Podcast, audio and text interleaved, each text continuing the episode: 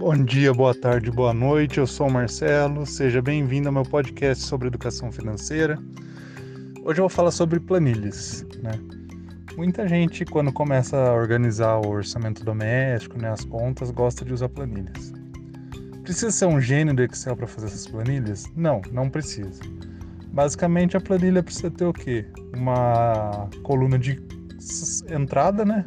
De rendimentos, é, seu salário, ah, aluguel, dividendos, etc., tudo que você recebe. Uma coluna de despesas. Tá aí todas as despesas que você tem, né? Ah, moradia, alimentação, transporte, plano de saúde, etc. Basicamente isso. Não precisa ser nenhum gênio do Excel. A única fórmula que você precisa saber é de somar.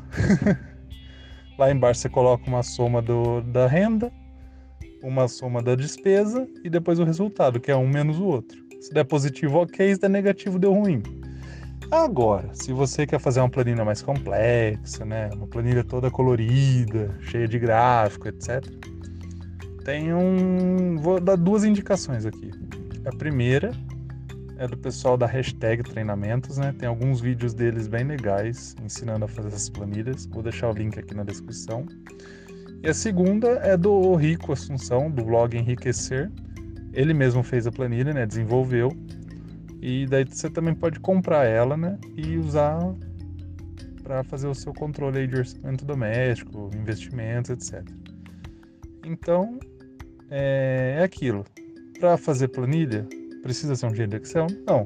Mas muitas vezes você pode preferir alguma coisa pronta do que desenvolver sua própria planilha, né? Daí tá pronto, já vem organizado, certinho, etc.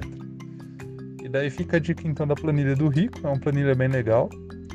E o preço também é bem acessível, você pode comprar lá de boa.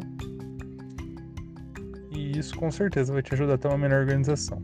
Só que é claro, planilha não resolve os problemas sozinho. Você precisa alimentar a planilha e ter disciplina para gerenciar né, aquilo que você está vendo nela.